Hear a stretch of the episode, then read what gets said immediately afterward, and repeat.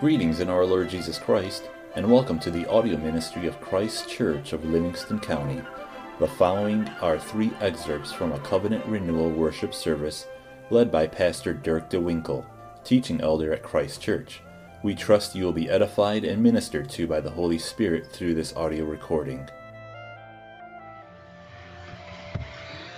Well, let us hear God's call to confession. We find the call it to confession this day out of Proverbs 21 15. So let us hear the confession. It is a joy for the just to do justice, but destruction will come to the workers of iniquity. So that is our call to confession. A joy for the just to do justice, but destruction will come to the workers of iniquity. And so we find in this verse here um, that justice is the goal, that justice is something that we want. Um, as righteous people who are in Christ, we ought to want justice to reign. Um, and so we are justified people because of what the Lord Jesus Christ has done, and we can rest in that. Uh, we also need to understand here, though, that destruction will come to the workers of iniquity. And without Jesus Christ, we are indeed all workers of iniquity. And we need that justice of Jesus Christ to indeed cover us. And so that is where we need to rest and lie. We have fallen short.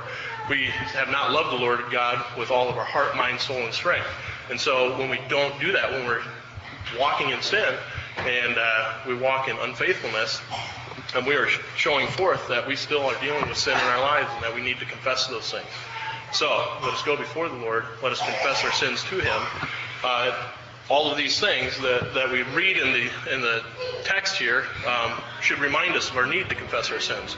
And so, if we are now willing and able, if you would, please take a knee and let us confess our sins to the Lord.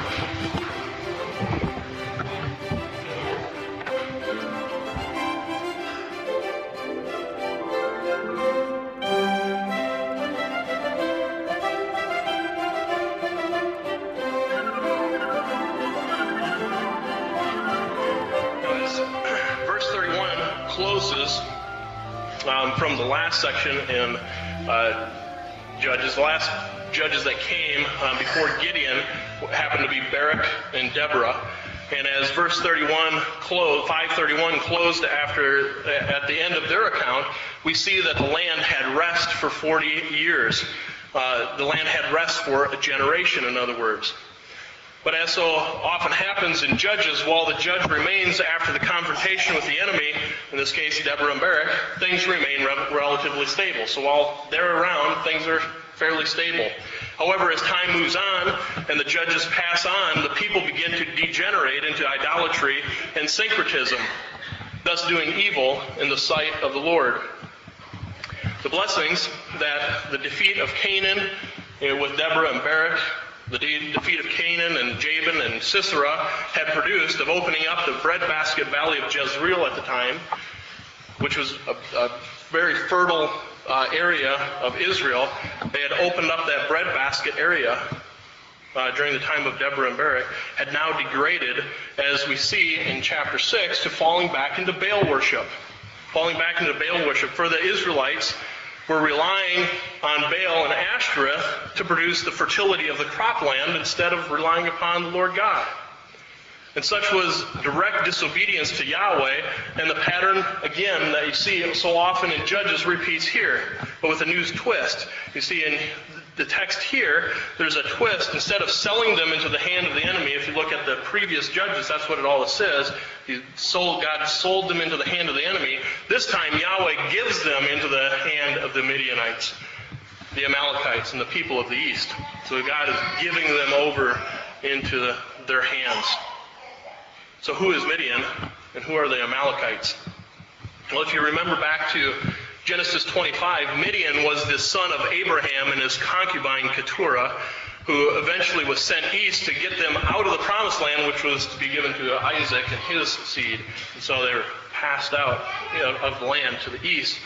Midian is also the nation that Moses lived with for a time and married into his father, married into, and his father-in-law Jethro uh, came and offered advice to him, and he was a Midianite who was helpful to Moses.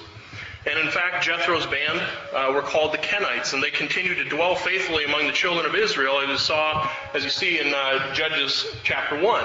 And so they're there; they're dwelling with the Israelites, and they continued to dwell with them. So that meant that there were faithful Midianites, the Kenites, who followed Yahweh, and then there were unbelieving Midianites who continued to wage war against God's people. And this is an important distinction for us to remember that faith in the Lord God transcends national boundaries and blood ties. So here we have the Midianites who uh, were from the east, but they're dwelling with the Israelites. And so uh, faith in the Lord transcends national boundaries, blood ties. And Gideon's going to learn of some of that as well. The Amalekites, um, they were a clan of Edomites. Uh, you see them in Genesis 36. And the Edomites were a thorn in the side of Israel. They were the first nation, the Amalekites, to attack Israel coming out of Egypt. You may remember that. And they continued, see, these Amalekites continued to rise up against Israel. The Edomites, the Amalekites are continually rising up against Israel. They had been with one of the earlier judges. Uh, they, had, they, had been with Eglon against Ehud, uh, the left-handed judge. And the Edomites will continue to fight against the Israelites. Um, and the Amalekites are going to continue to fight against the Israelites. And They were there uh, during the time of Esther and Haman. Um, Agag, you know, Haman was the, the son of Agag, which was an Amalekite. And they're going to continue on fighting these Edomites. They're going to continue on fighting against Israel all along through uh, time, and even going into the uh, New Testament with the destruction of Jerusalem in AD 70. Um, the Edomites are there. They're they're they're fighting against Israel with the Romans. In fact, Herod the Great, the Herod family, they were Edomites. They are from Idumea, which is Edom. Okay? So, the Edomites are one of God's people's arch enemies. Now, why were the Midianites, the Amalekites, and the people of the east, uh, other nomadic peoples who wandered rather than fulfilling the cultural mandate, they're just wandering around in the desert, uh, why were they coming to Israel? Why were they coming to Israel? Now, what's the situation that Israel finds herself in here in chapter 6? Well, the Lord had delivered or given them into the hand of Midian to prevail against Israel because the evil Israel had done in the sight of the Lord. You see that in verse 6 1. Because Israel had done evil in the sight of the Lord. They had gone after the Baals and the Ashtoreths and all of those things again.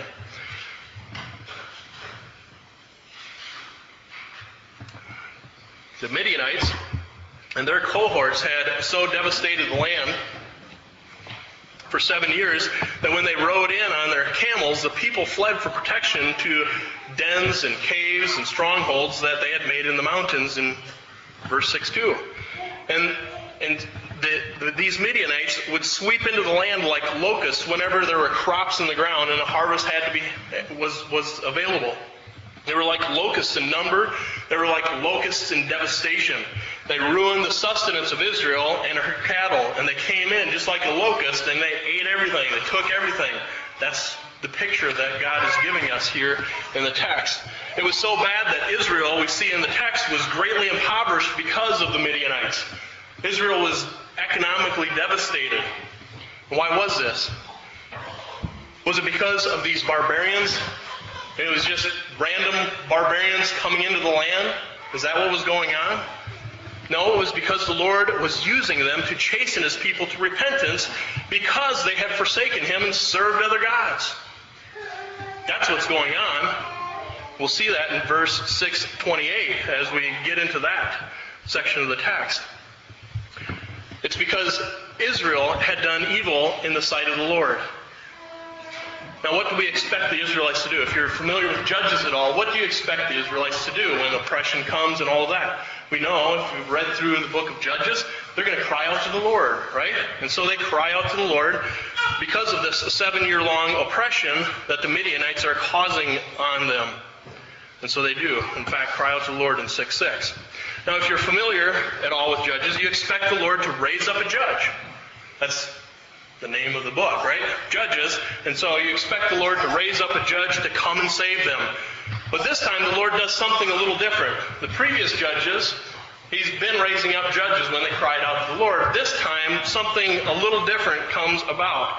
He sends forth a prophet instead who will prepare the way for the Savior, the new judge, uh, much like John the Baptist will with Christ. This time, the Lord makes specific mention to the children of Israel through the mouth of the prophet that they have sinned against the Lord by fearing the gods of the Amorites and not obeying Him, not obeying Yahweh. And so he's telling them, You have gone after these other gods. Why have you gone after these other gods? They're nothing, they're false gods. What the prophet brings against them is really actually called a covenant lawsuit. Because what he's doing is he's telling them all the good that God has done for them. All the good that he has done for them by bringing them out of the land of Egypt, delivering them from their oppressors, from the Amalekites and so forth. That they were driven out of the land of Canaan. And yet, here the Israelites are rebelling against him. They are guilty of transgression. They have broken covenant. So they're the guilty ones. They have broken covenant. They are guilty.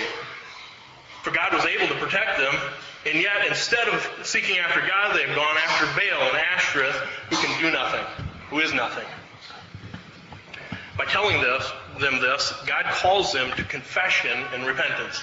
He's calling them through the prophets, through the words of the prophets, to confession and repentance. And here is the judgment against them.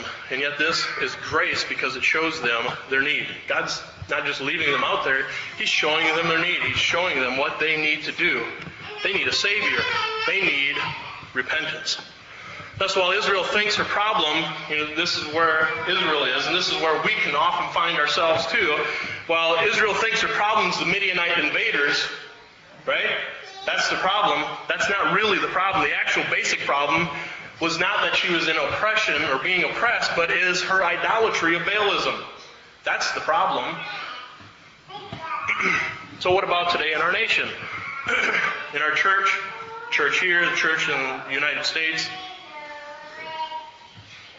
is our basic problem, you know, President Obama? Is our basic problem the Congress who's just not passing those laws that we want them to pass? Is it the Democrats? Or is it the idolatry that we all suffer with of statism in general in this nation? That we look to the state as the Messiah. We look to the state as the Savior. Is that the root problem? The idolatry of lack of responsibility, the idolatry of seeking after our own personal peace and affluence more than the Lord God. Still today, our problem is not those out there, but it's us in here in the church. It's us in here. Us in the church who are not wholeheartedly devoted to the Lord and trusting Him faithfully for all of life and practice. That's where the fault lies. Gideon is going to show us what needs to be done, but first he needs to be called and prepared by the Lord. The people are rebellious. They're oppressed. They're under this oppression. They have cried out to the Lord in their oppression, but they are still not obeying God, as we shall soon see. They still have not repented. And as a side note, isn't that our problem too? We want the blessing. We all want the blessing of the Lord, don't we? We all want the blessing of the Lord, but we don't want the consequences of changing our lives or forsaking sin. Right? So when we put signs out in our yard that say, God bless America, we want God's blessing without the repentance. You know, and we can we can fall into those traps too.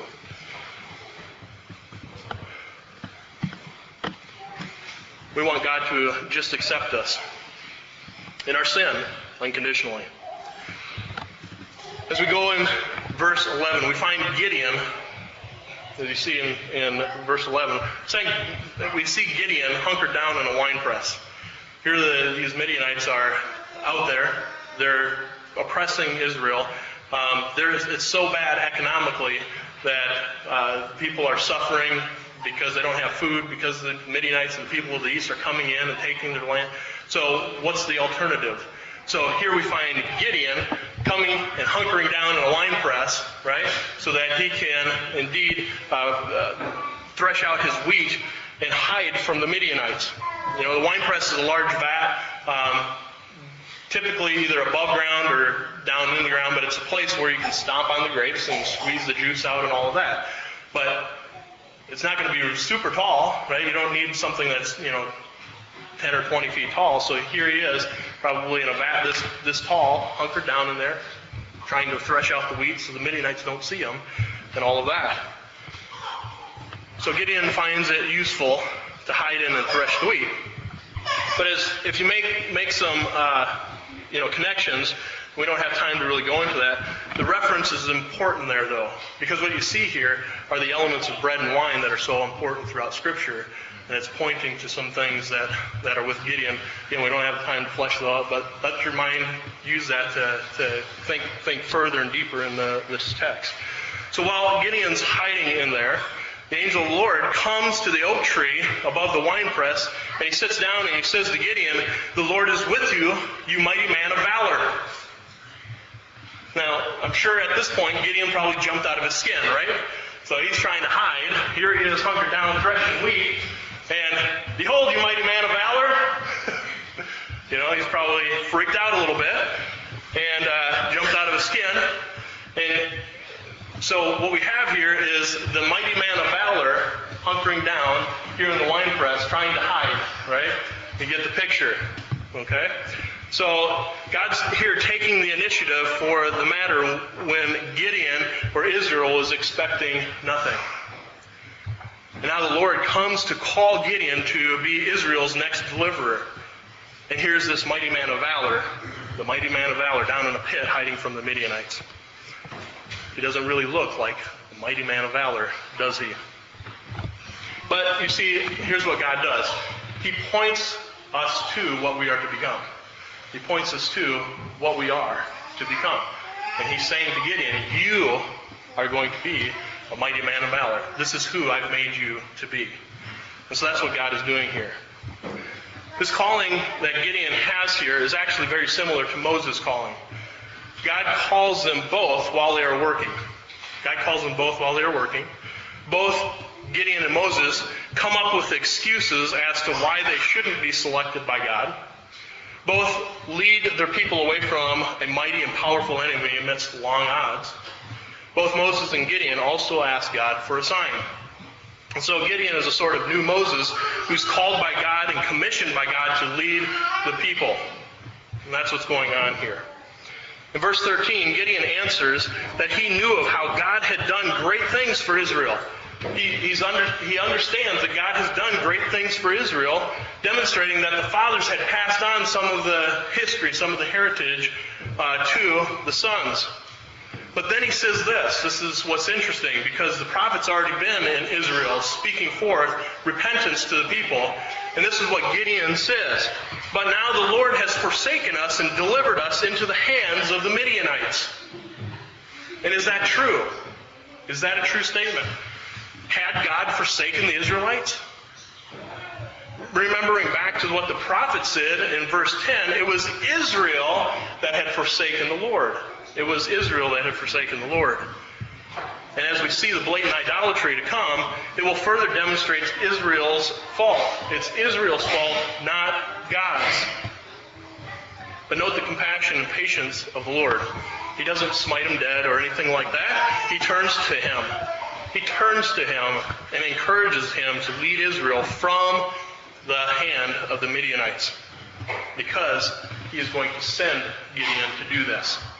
So God is calling him specifically. And now we come to Gideon's excuses. We see in verse 15. So he said to him, O my Lord, how can I save Israel? Indeed, my clan is the weakest in Manasseh, and I am the least in my father's house. Who am I, O Lord, to lead your people? He comes from a small clan a small clan in the clan of Manasseh.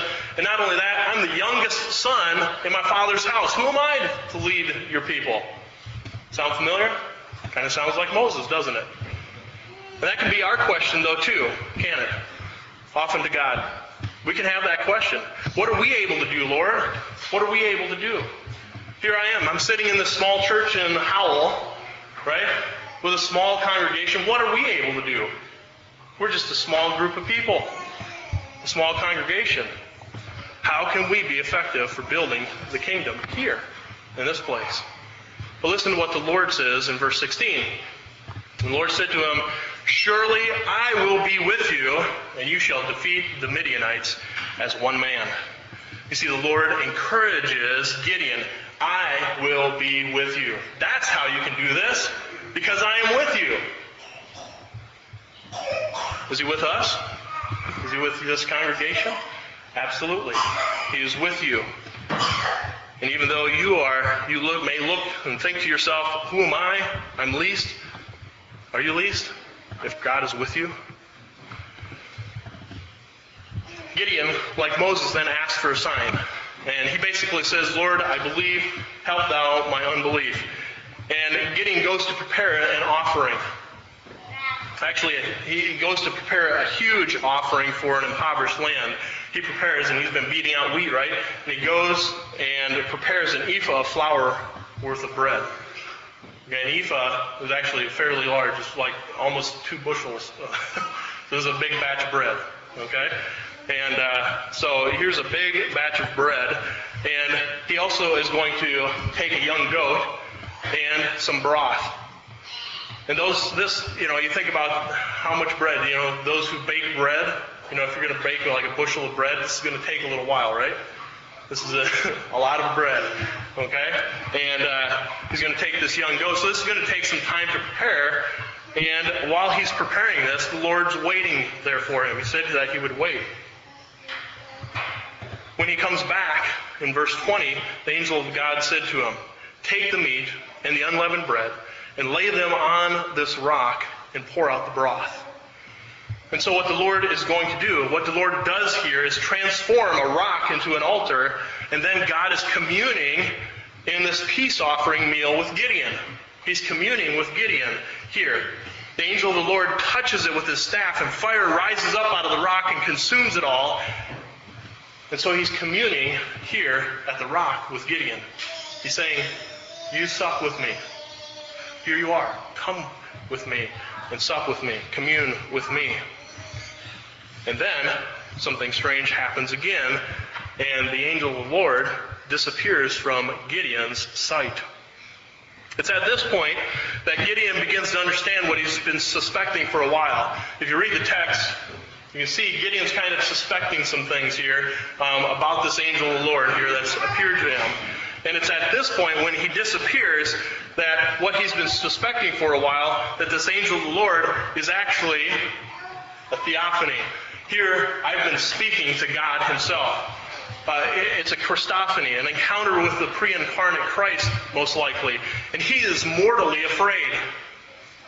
He's afraid for his life here because he has seen the Lord face to face, he says, and he knows that he ought to die because of that, because all men are sinners. And he may also know the text in Exodus 33:20 that no one shall see me and live. And so he's mortally afraid. He's afraid for his life. He's petrified. And it's here that Gideon begins to develop some true wisdom because the fear of the Lord is the beginning of wisdom, right? And so wisdom begins, okay, ha ha ha, and he begins to put pieces together. But instead of death, instead of smiting him, the Lord says in verse 23, Then the Lord said to him, Peace be with you. Peace be with you. Do not fear. You shall not die. And again, we see the grace of the Lord there. And what is Gideon's response? What is Gideon's response there in the text? You see? He worships. He worships. That's Gideon's response. That should be our response as well when we're encountered, encountered by the living God. We want to be people who worship. And so Gideon builds an altar right there to the Lord. Right there to the Lord. And he worships. However, with the presence of the Lord and an altar to him there now, the Lord of peace has created a problem for Gideon and the Abiezrites in Ophrah. Because if you know what's going on here, there's another altar there in Gideon's own father's house, an altar to Baal. So now we have a problem. Now we have a problem. We have an altar to the Lord, the true God of all creation, Yahweh, and an altar to Baal right there in Gideon's own father's house. This is a dilemma. This is a problem. Two opposing altars, you see, cannot coexist. Two opposing gods must clash. When you see the coexist bumper stickers around on those cars, that, that's false. That cannot happen. Two opposing gods must clash. Two opposing altars cannot coexist, despite what the world might tell us. Gideon now finds himself in the toughest, most difficult spot in his life. Even harder, really, than the battle later on against the Midianites. Because he's young, he's immature, he's growing in his faith and all of that. But he's, he comes to this problem, and Gideon must choose this day whom he will serve. He has to choose this day whom he will serve. Is he going to serve his father and Baal? Or is he going to serve Yahweh alone? What's going to happen? These two altars can't stay together. He has to face the idolatry you see in his own home. God calls Gideon to the first foundational problem. This is the, the root problem right here, Gideon. It's not the Midianites out there. Those are just chasing you to repentance. The true and root problem, foundational problem, is the sin in your own household, in your father's house, and in the house of Israel. Before you can deal with the Midianites, you need to repent of your idolatry that's brought the Midianites upon you. That's what you need to do. You need to face the reality of the sin in your own life. You see, judgment begins in the house of the Lord. Judgment begins in the house of the Lord.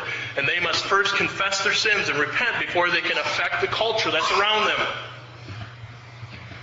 And alas, that's what we need to happen here in our nation as well. But it's going to begin with small congregations who want to serve the Lord, Him and Him alone.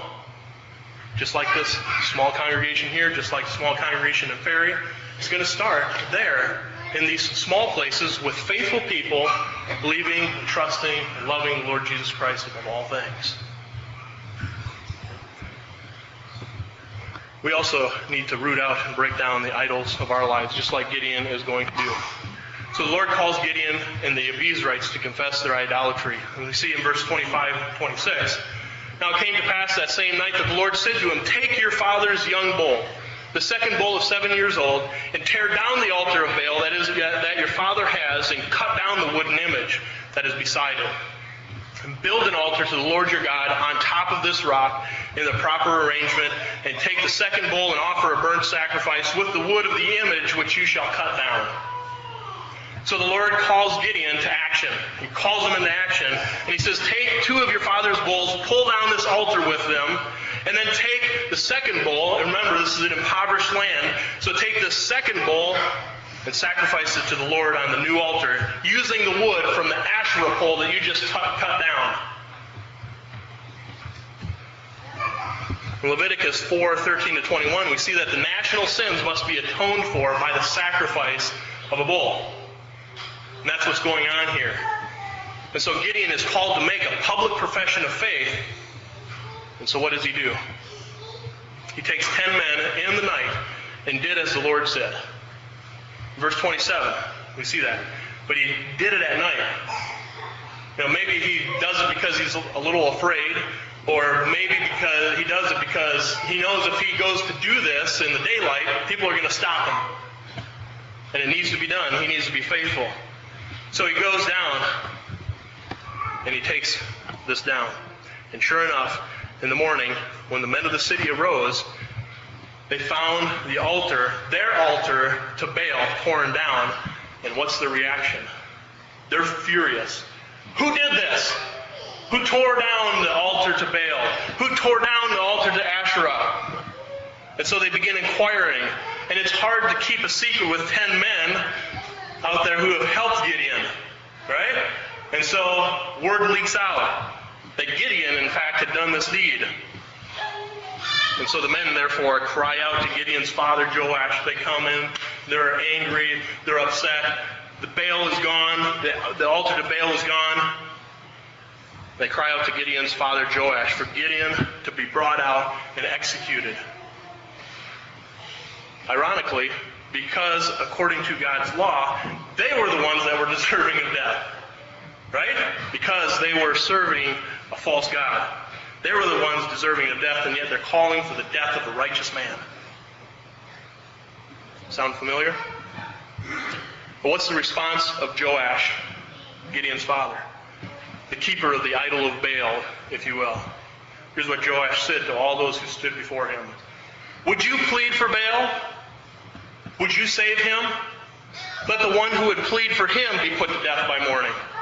If he is a god, that is Baal, let him plead for himself, because his altar has been torn down. Joash, you see, has repented of his idolatry. Gideon's father has repented of his idolatry. The act of a faithful man affected his father and his generation. Joash here repents of his idolatry, and he too likewise makes a public profession of faith. He too makes a public profession of faith. And like Elijah later on, in the same general area, he calls for Baal to defend himself if he is God. Let Baal contend for himself if he is God. And so Gideon is renamed Jerubbaal, as you see in the text there, which simply means let Baal contend for himself. Now that the enemy within is dealt with by repentance and faith, now the enemy without needs to be dealt with. The Midianites and the Amalekites, now they can be dealt with. All this happened during the time when the enemy is there, encamped, coming into their valley, beginning to work their wreak their havoc upon the land, just as they have done in the past. But now something's different. Now the Lord has raised up a judge for them. He has raised up a defender. He has raised up a warrior for them. And the Spirit of the Lord comes down and, he, and the Spirit of the Lord clothes Gideon in verse 34. That is, he's being anointed. He's anointed as the Savior, as, as all the judges are called, the Yasha, which is similar to the, the, the word for Jesus. And he is the Savior now, a little Yasha who would lead his people. He is going to become their Savior. Gideon, what does Gideon do? He blows the trumpet of war. And when he blows the trumpet, the Abiezrites, that is his clan, his father's people, his people, they gather behind him. Here are these men who had just wanted to kill him because he had tore down the Baal, Baal uh, altar and the Asherah pole. And now they're gathering behind him. They're coming behind him. They too have repented. And this is exciting stuff. Here, because of the faithfulness of one man who was called by God, look what's happening in this clan. The Lord is working mightily in this clan. What an encouragement this would have been for Gideon. Right? He sees the Lord working in his life already here, and this is an encouragement to him. His family and friends and uncles are gathering behind him because of their repentance. But not only that, not only that, if you look at the text, warriors from Manasseh and Asher and Zebulun and Naphtali also joined them for battle. God is indeed building the faith of Gideon. He's building the faith of the people. He's equipping them and strengthening both Gideon and the people for the task at hand so that Gideon can lead Israel to victory over their enemies. So let's make, make a few connections. Notice that it is after God does his work of redemption by burning up the sacrifice and tearing down the false gods that he sends forth his spirit upon Gideon. You know, this is how God acts. It's what Jesus does. He first accomplishes redemption for his people, crushes the head of the enemy, Satan, and then he sends forth his Spirit at Pentecost to anoint his people, to equip them to go forth, just as he does with Gideon. And the first work that the church does in their own lives and the lives of the people they minister to is to break down the idols of our hearts. To break down and cast down the idols in our hearts, our lust of the flesh, the lust of our eyes, the boastful pride of life. We need to get rid of those idols and cast them down. And it's a battle to continue that we continue till the day we die. It is a battle that we continue to fight. If we learn anything from the book of Judges, it is that if we are not diligent, the idolatry creeps back in.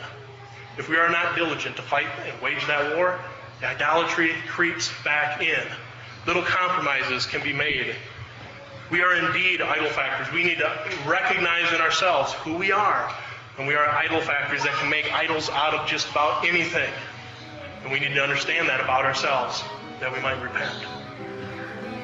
We need to root out these sins from our lives. We need to tear down the idols and look to the one true sacrifice, that is Jesus Christ, our Lord and Savior. Died on the cross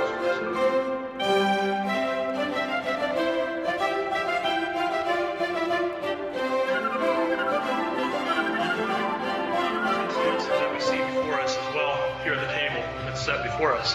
That Jesus' body was broken for us, and his blood shed for us, that our sins might be atoned for, that we might have atonement in him. During the days of Gideon, look at all that God had accomplished for them in the Israelites' redemption.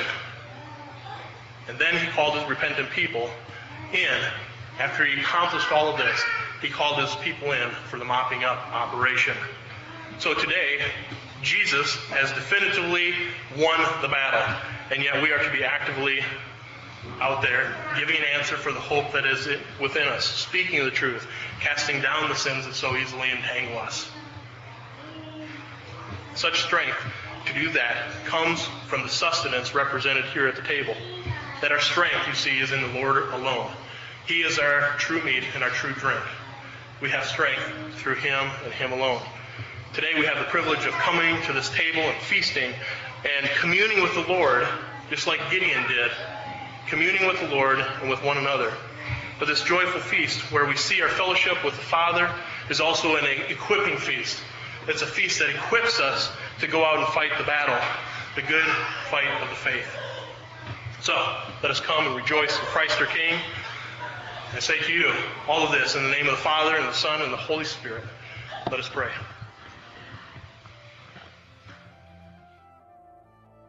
Thank you for listening to these excerpts from the worship service of Christ Church of Livingston County. If you would like further information about anything in these messages, the Bible, about Christ Church of Livingston County, or wish to make any other related inquiry, please feel free to contact Pastor Dirk DeWinkle through our website, christkirkmi.com. That's C H R I S T K I R K M I dot com. Again, thank you and blessings.